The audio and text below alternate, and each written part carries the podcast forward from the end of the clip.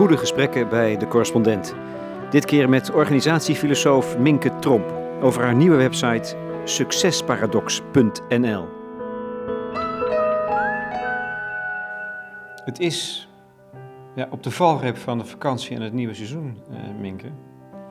Dus iedereen komt weer terug, opgeladen. Opgeladen batterijen. Lekker bruin. Lekker bruin, lekker fris, lekker schoon. Ehm, en hoe lang houden we dat dan vol? Ja, Eén dag, twee dagen, hoe lang hou jij dat vol? ja, goede vraag. Het begint al met, heb je überhaupt die rust gevonden? Hoe lang had je nodig om weer te ontspannen? Hoe lang had jij nodig om te ontspannen? Ja, dat viel me een beetje tegen dit jaar, eerlijk gezegd. Ja, dus ik had die eerste weken dan dat je echt slechte nachten hebt. En eh, dat je eigenlijk nog helemaal vol zit van dat werk. Ehm, als ik heel eerlijk ben, had ik eergisteren pas het gevoel. Toen was ik dus alweer thuis. Van, hè, hè. Maar dan doe je toch iets niet goed. Kijk, die succesparadox gaat ook over mij. Ik heb daar natuurlijk zelf iedere dag, iedere minuut last van.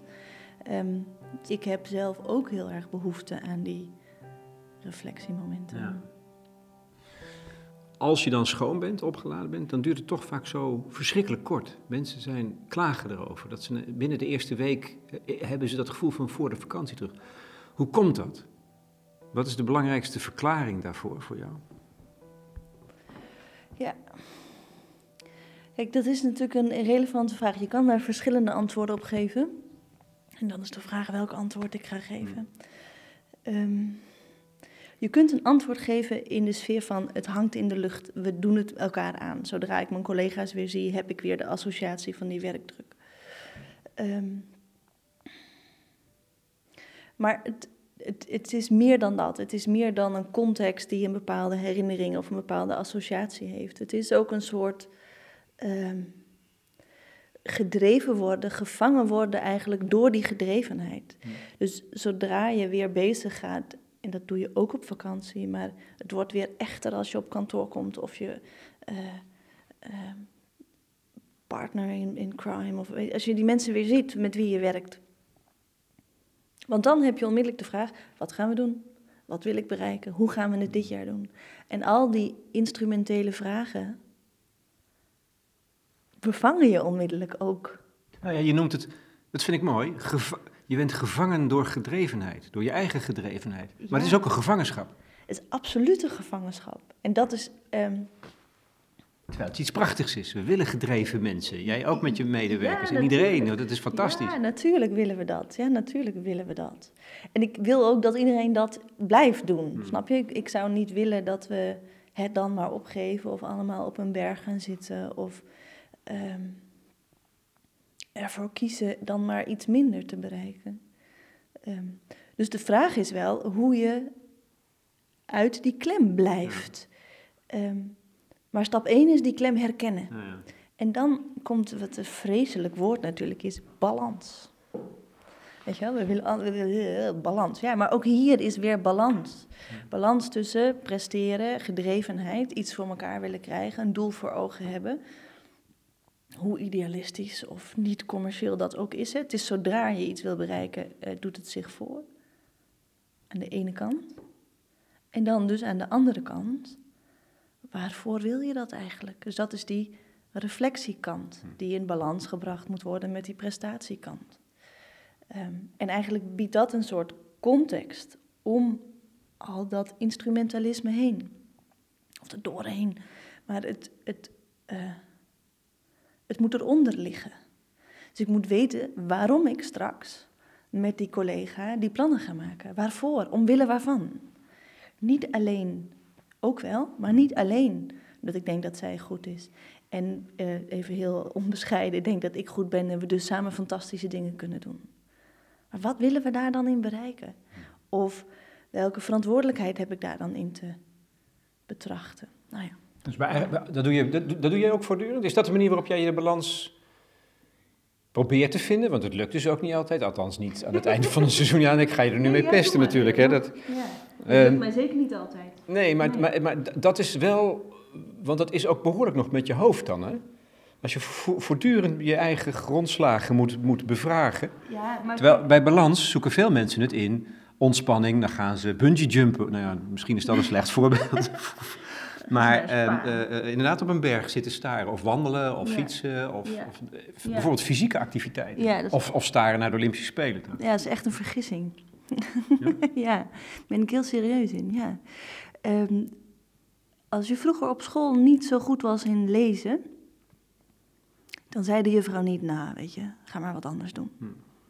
Ga maar tekenen. Nee, niks, dan krijg je bijles.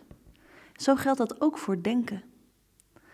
Um, maar dat vind ik heel belangrijk, want we zitten allemaal zo van, nou, dan gaan we maar voelen. En ik ben heel erg voor voelen, hè? dus ik, ik doe ook yoga en ik mediteer ook. En ik wil ook aanwezig zijn in mijn lichaam en al die dingen.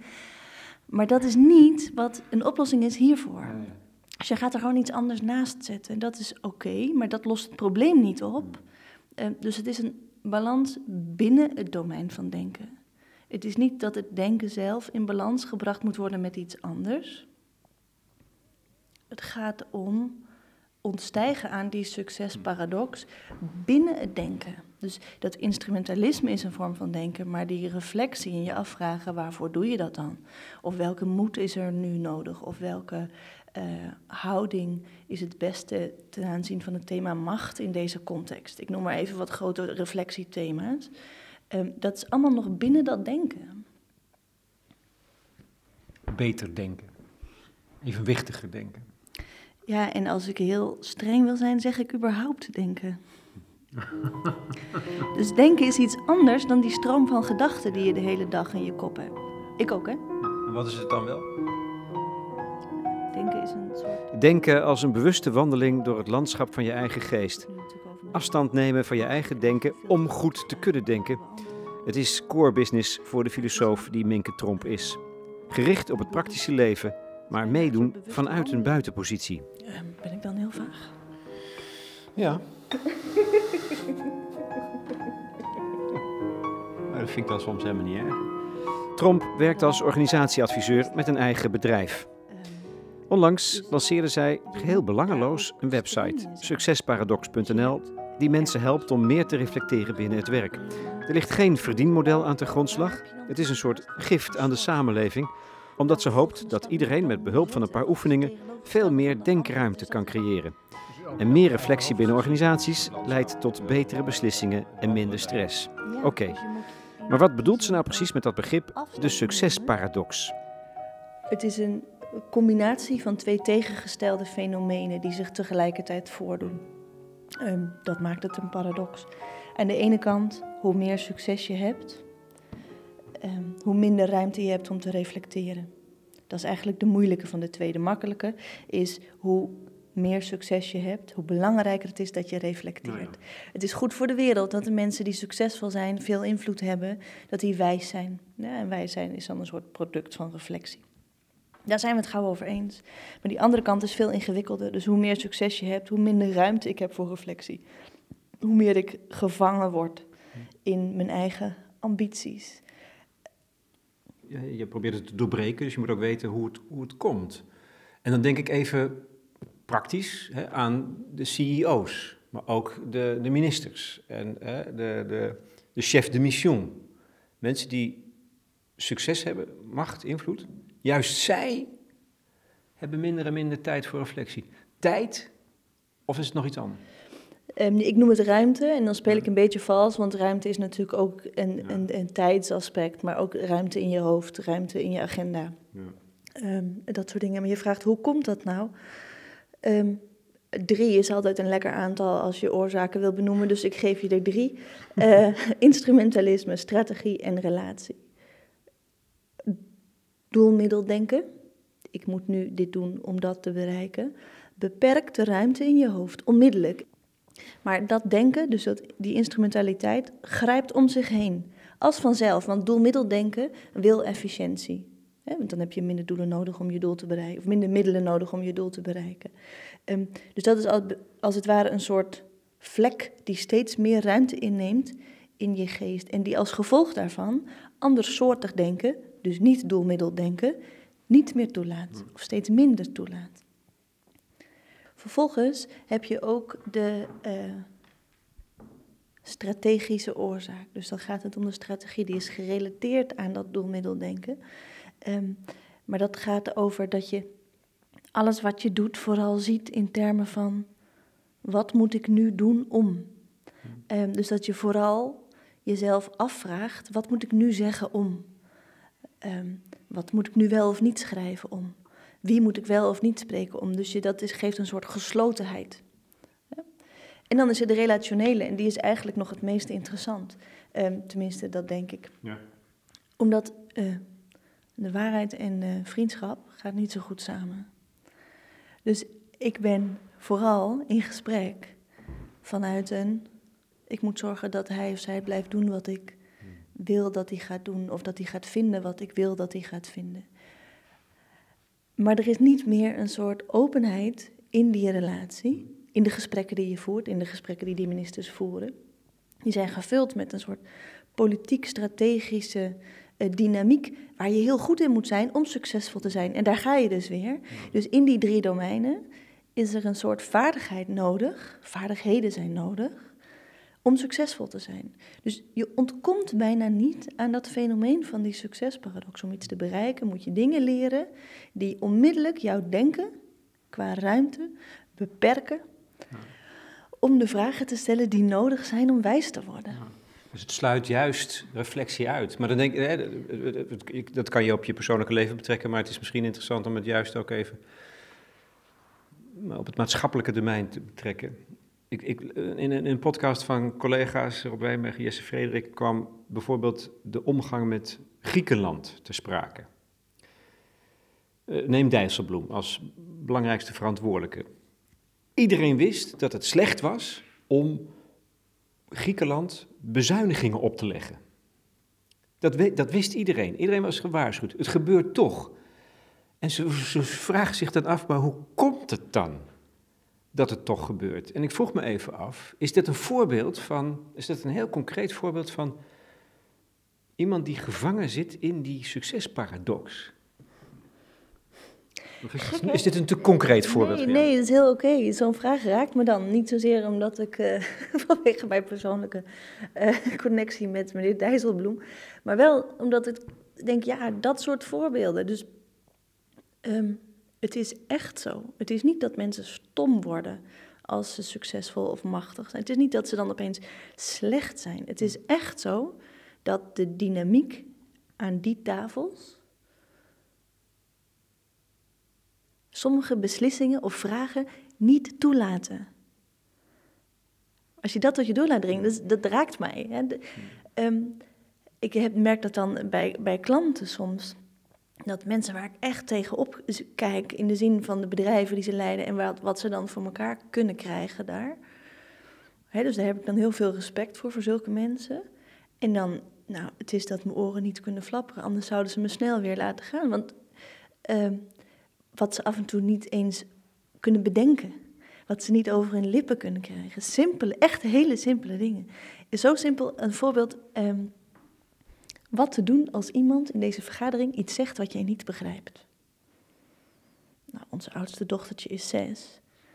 Uh, dan vraag je, wat bedoel je? Ja, dat schudt zij zo uit de mouw. Easy peasy, makkelijker wordt het niet. Echt waar, ze komen er niet op. Hm ze mogen het niet. Misschien denken ze het wel, of ze mogen het niet zeggen. De censuur wordt daar toegepast, zelfcensuur. Ja, dat is, dat is uh, iets wat je niet zeker weet. Um, maar als ik daar dan uh, me op richt, en ook wel met een soort nou, bijna cynisme van jongens, hè, waar we het nu over hebben, is echt super peanuts. Hmm vragen, wat bedoel je? Ja, dus wat te doen. Hè? Dus stel, we hebben hier het ideale gespreksklimaat. Het gebeurt dat iemand iets zegt en je weet niet wat hij bedoelt. Wat te doen? Ik heb een specifiek voorbeeld in gedachten, daarom blijf ik erin hangen. Nou ja, ik kan natuurlijk helemaal geen namen noemen, maar toen zijn we een kwartier bezig geweest om dat op tafel te krijgen. Dus dan moet ik op mijn handen zitten, mijn tong afbijten en meer van dat soort dingen doen om het niet te zeggen. Maar dan duurde het een kwartier Totdat iemand hardop zegt, wat bedoel je? En dat is bevrijdend? Het, ja, en schokkend tegelijk natuurlijk. Want wat voor denkklimaat heb je bij de hand? Hoe weinig of hoe uh, arm zijn je reflectieve kwaliteiten als dat al een bevrijding is? En ik wil daar niet lullig over doen naar die mensen toe, hè? Um, want wat ik zeg, het is echt. Om daar te komen moet je zoveel dingen doen en leren en accepteren. Nou, dat. Dus die, dus die greep, terecht denk ik, um, zeg je dat die persoonlijk individueel is, maar even goed maatschappelijk. Ja, en dat heeft consequenties. Ja. Maar heb jij zelf een, een ander voorbeeld? Maar iets wat jij, wat, waarvan jij dacht, nou, dit is ook weer zo'n voorbeeld van dat het misgaat eigenlijk. Nou, ik zou... Buiten, buiten je eigen praktijk natuurlijk. Hè? Want die, die, die, ik bedoel...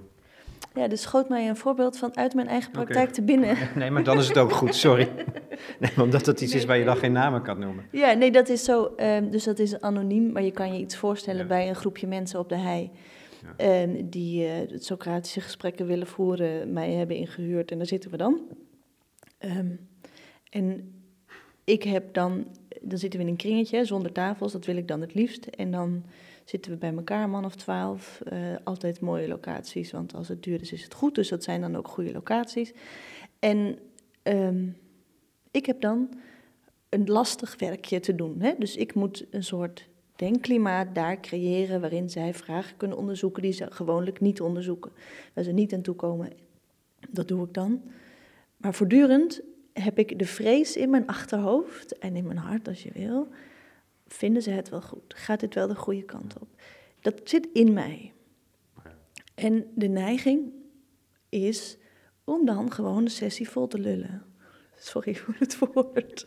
Om het gewoon uit te gaan, gaan we gewoon college geven. Dan, dat vinden ze indrukwekkend. Eh, gaan ze allemaal goed, met een goed gevoel naar huis, want dan hebben ze allemaal interessante ideeën eh, gehoord. Maar dat is niet waarvoor ze hem hebben gevraagd. Dus ik moet mijn instrumentalisme daar beheersen.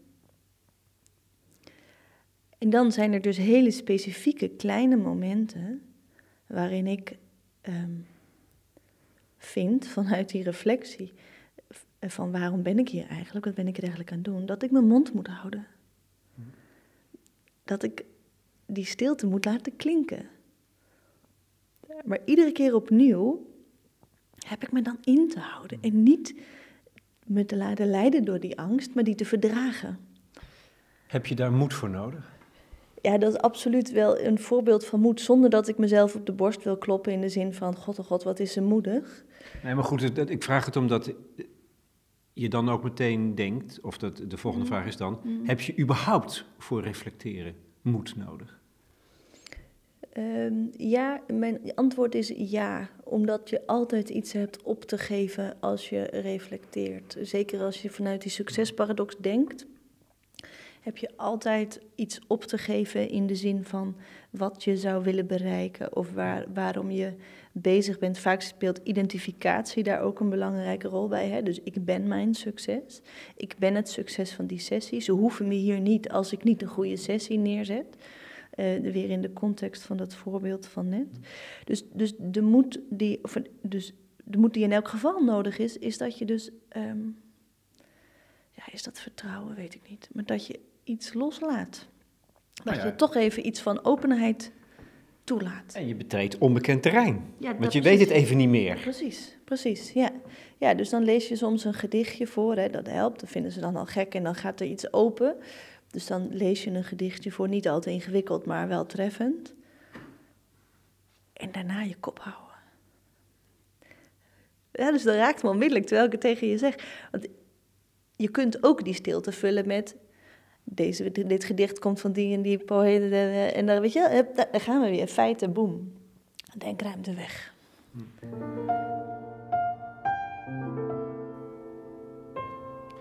Het schrijven van een cv. Wat moet je doen? Je moet een aanvraag indienen en bij die aanvraag een cv insluiten. Ongeacht de lengte van het leven moet het cv kort zijn. Bondigheid en selectie zijn verplicht. Vervang landschappen door adressen en wankele herinneringen door vaste data. Van alle liefdes volstaat de echtelijke en van de kinderen alleen die welke geboren zijn. Wie jou kent is belangrijker dan wie jij kent. Reizen alleen indien buitenslands. Lidmaatschappen waarvan, maar niet waarom. Onderscheidingen zonder waarvoor. Schrijf zo alsof je nooit met jezelf hebt gepraat en altijd ver uit je eigen buurt bent gebleven. Ga zwijgend voorbij aan honden, katten, vogels, rommeltjes van vroeger, vrienden, dromen. Liever de prijs dan de waarde, de titel dan de inhoud. Eerder nog de schoenmaat dan waarheen hij loopt. Hij voor wie jij doorgaat. Daarbij een foto met één oor vrij. Zijn vorm telt, niet wat het hoort. Wat hoort het dan? Het dreunen van de papiervernietigers.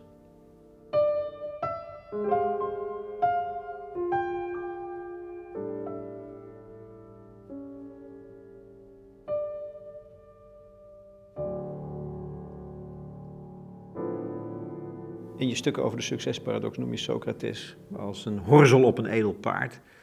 En we hadden vroeger, in de tijden van Shakespeare, nu we het toch over, over poëzie hebben, hadden we altijd de, de nar.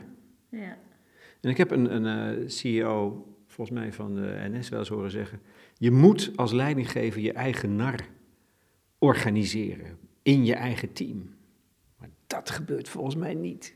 Dat doet niemand. Dat is toch, de, dat is toch eigenlijk, de nar is toch de, ja, de, de, de, de, de, reflectie dan? Tuurlijk, tuurlijk, tuurlijk, tuurlijk, ja, ja. En um, echt, en um, al die beelden van Socrates, Plato, zijn eigenlijk beelden van verschillende archetypen in één mens. Hmm. En natuurlijk, als we in een team, dan gaan we arbeidsdeling en dan doe jij dit en ik doe dat. En dan wordt het één poppetje en een ander poppetje. En die zijn er soms wel bij, die zijn er soms niet bij.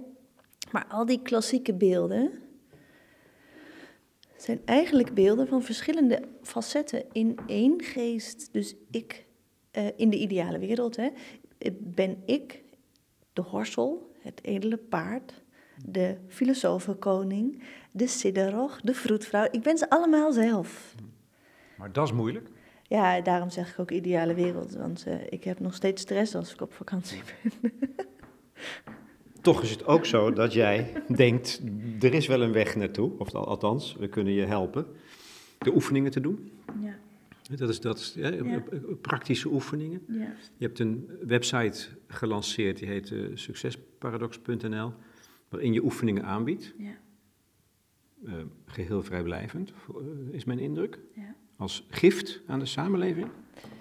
Ja, jeetje, dat klinkt heel nobel, hè? Nou kijk, um, um, ik ga iets heel raars, of iets heel raar zeggen.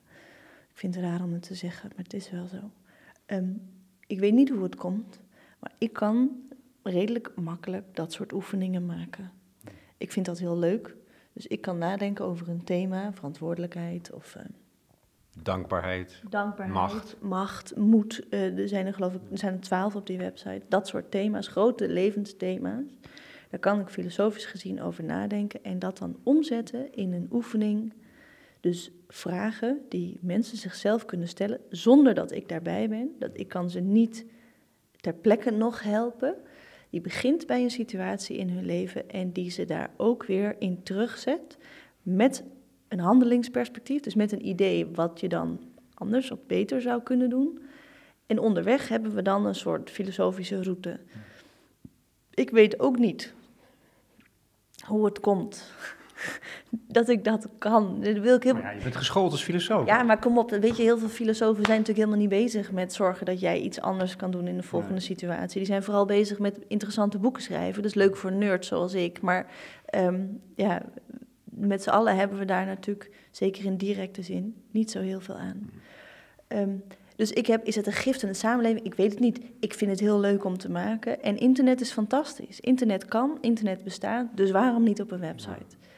Maar ik zou het fantastisch vinden als mensen die oefeningen gaan doen, omdat ik zonder twijfel ben als iemand mij vraagt: heb ik daar wat aan? Ja. ja. Het komt neer op praktisch gesproken 30 minuten zo'n oefening doen. Handig om daar een beetje discipline bij te, te voegen, denk ik. Dus één keer in de week 30 minuten. Dat, dat hè, zo simpel Ja, zou het zo kunnen simpel, Zo simpel kan, kan het zijn. En je kan elkaar daar nog een beetje bij helpen. Dus je kan met eh, vrienden afspreken. God, we gaan deze maand eh, allebei vier keer die oefeningen over moeten doen. Ja. En dan zien we elkaar in de kroeg en dan hebben we het erover. En ehm, ook geen onzekerheid bij mij of je dan een interessant gesprek hebt met elkaar. Weet ik zeker. Ja. En je bent zeker ook van een groter bewustzijn rondom dat thema. Ehm, dus er zit ook een oefening in over identiteit. En dan krijg ik feedback als: ik had dit voor mijn therapie moeten doen.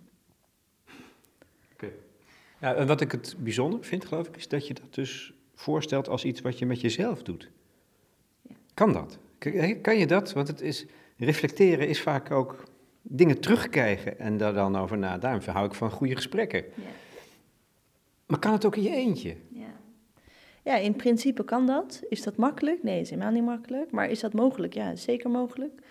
Ehm, en omdat het moeilijk is, is die, die oefening eh, die op die website staat, of die oefeningen, die zijn opgebouwd uit stappen. Is gewoon stap 1 tot en met zoveel.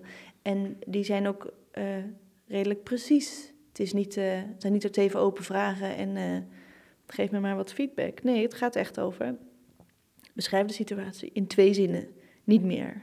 Hmm. Eh, eh, dat. Ehm, dus Bewust, waarom, waarom is dat, die, die beperking? ja, omdat je. Als het gaat over denken, dan heb je mensen toch ook echt, als je het positief zegt, structuur te bieden. Maar als je het iets minder positief zegt, dan heb je ze gewoon in de gaten te houden. Dat denken gaat alle kanten op.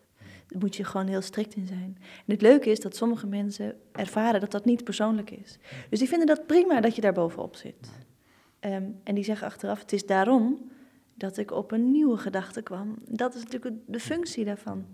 Dat je jezelf ontstijgt. Of nou, jezelf, je geest ontstijgt, je denken ontstijgt, verder komt. Die strengheid daarbij, die helpt daarbij. Ja. Zegt misschien ook wel iets over mij, maar het helpt. Ja, Wat, wat zegt dat over jou? dat weet ik niet, maar dat geven collega's mij soms terug. Die zeggen, je bent zo streng. Ik denk, ja, jullie zijn zo slordig. 12 oefeningen, 30 minuten. Dat is het. Punt.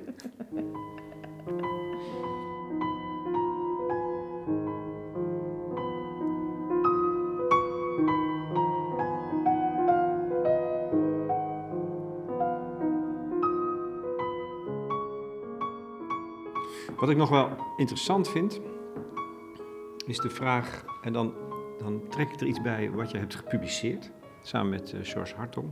Goede punten van Geert Grote, middeleeuwse filosoof, denker, theoloog. Een van die punten is, houd je niet bezig met theologie. Goeie. Een hele goeie, ja. maar andere punten zijn, eh, het zijn er 15 of 16 die jullie in zo'n heel klein handzaam boekje hebben verzameld en op een rijtje gezet. Eigenlijk gedachten om over na te denken. Dat begint met één, kies voor de bevrijding van je ziel. Laat het voor al het andere gaan. Leer in alles nederig en bescheiden te zijn. Daar heb je al proeven van gegeven. Drie, rijkdom maakt je hebzuchtig en bevangt je geest. Ehm, hij geldt als een van de mensen van de, van de moderne devotie. Daar heb je dus ook mee bezig gehouden. Dat is een soort onderstroom in onze cultuur, denk ik. Hè? Een soort tegentendens, een contrapunt in, de, in vooruitgang en rijkdom en welvaart. Dit gaat altijd weer terug naar, nou ja, hou het maar eenvoudig en eh, sober. Ligt er in die zin aan je, aan denken over de succesparadox en de manier om eruit te ontsnappen, ook zo'n soort ideologie aan te grondslag? Slash geloof, ethiek. Ja, het is een leuke connectie die je maakt. Die had ik ehm, zelf nog niet gelegd. Maar ik denk dat er wel duidelijke parallellen zijn tussen inderdaad wat eh, de Geert Grote schreef.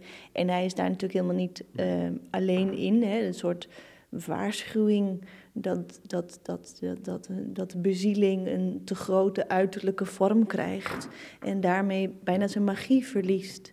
Ehm, Streven op status, macht, geld, dat ja, soort dingen. Ja, ja dus, dus dat het niet meer ehm, de, de, de innerlijke rijkdom is die inspireert en motiveert. Maar inderdaad dan toch verwordt tot iets uiterlijks, platters. Eh, maar tegelijkertijd, en dat vind ik eigenlijk interessanter, of interessanter, ehm, Dank. dat de, eh, dat je de, eh, hoe moet je dat nou zeggen? Dat dat vanzelf gaat. Hm. Snap je? Het is, het is niet dat je dat dat vooral iets is wat slechte mensen gebeurt. Het is bijna een immanente dynamiek. Waar heb je het nu precies over, die rijkdom? Ja, ja. dus Nee, maar dat is toch dezelfde paradox als bij de succesparadox? Ja, precies. Dat ook rijkdom een vorm van gevangenschap is? Ja, en dat, dat, dat die valkuil vanzelf komt. Dus met het succes komt die valkuil. En succes is dus heel breed, hè, wat mij betreft, natuurlijk gewoon een goed woord om te gebruiken, maar het is eigenlijk heel breed. Dus ook de alternatieve kunstenaar die overal buiten wil blijven, heeft dat voor zichzelf als succes bepaald en kan daar dan gevangen in raken en kan die inspiratie verliezen. En ik vind het fijne van, of het fijne, het aantrekkelijke van die moderne devotie, dat dat. nou, het geldt niet voor iedereen die dat nastreeft, maar goed, voor hoe ik dat lees, ehm, zie ik dat als een dynamiek die gewoon, ja, heel zwaar gezegd, eigen is aan het leven. Ehm, so it goes. En eh, dat is dus ook een zorg voor mij. Ja, het, is, het, is- het heeft iets profetisch, hè? Mensen die Oh. waarschuwen, toch? Ja. Ja, oh jee. Nou, dan trek ik het terug. Nee, maar goed, waarschuwen. Dat zijn de profeten vanaf de Bijbel. Nou, Geert Groot is zo iemand. Overigens, nadat hij een diepe crisis had meegemaakt. Ja. Dat hij op sterven na dood was. Hij leidde een, begrijp ik, een min of meer losbandig leven. Ja. Hm, Het zal wel meegevallen hebben, denk ik. Maar- denk ik ook, ja. Maar eh, ging dood, overleefde en toen had hij het licht gezien. Ja. Je kunt je afvragen in analogie of onze maatschappij met die rijkdom die een vorm van gevangenschap is, wa- waardoor we eigenlijk problemen niet lijken te kunnen oplossen, ook zo'n crisis nodig heeft. Ja, maar ik vind het ook heel leuk hè, om te zien dat dat niet alleen in het groot op het maatschappelijke Ja, ja. vlak is. Het is ook ieder, ieder moment bijna in whatever you're doing. Dus, dus die, ehm, dat sterven, ehm, doe ik dus als ik bij zo'n groep mijn mond hou. Maar dat doe ik ook nu, omdat ik wil denken voordat ik iets zeg. En niet in die microfoon wil roepen wat ik van tevoren heb bedacht. Dat is ook steeds even, eh, ja, als je het heftig wil zeggen, doodgaan. Maar goed, ze zegt leren filosoferen is leren sterven. Het is ook steeds dat opgeven van wat er al was of zo. Ehm, zo zou ik het liever zien dan dat we zeggen van wij als maatschappij met de crisis is alles kapot gegaan en nou moeten Nee, we... Maar het is wel wat nodig is. Wij als individu Ja. en als verzameling individuen met z'n allen, Yes. want dan zijn we die maatschappij. Yes, en het is ook wat we dus steeds nodig hebben. Dus wat niet met één keer sterven geregeld is. Het is het voortdurend opgeven en echt eh, eh, open en kwetsbaar zijn. En niet weten, niet weten wat er nu gaat gebeuren. Niet weten wat er nu. En nu ook niet, en nu ook niet. En elkaar daarbij helpen.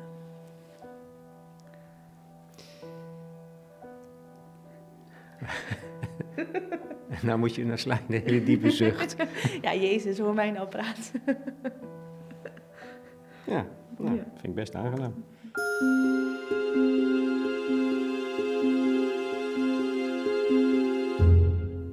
Minke Tromp van het eh, Bureau voor Toegepaste Filosofie en de Succesparadox.nl. In gesprek met Lex Bolmeijer voor de correspondent.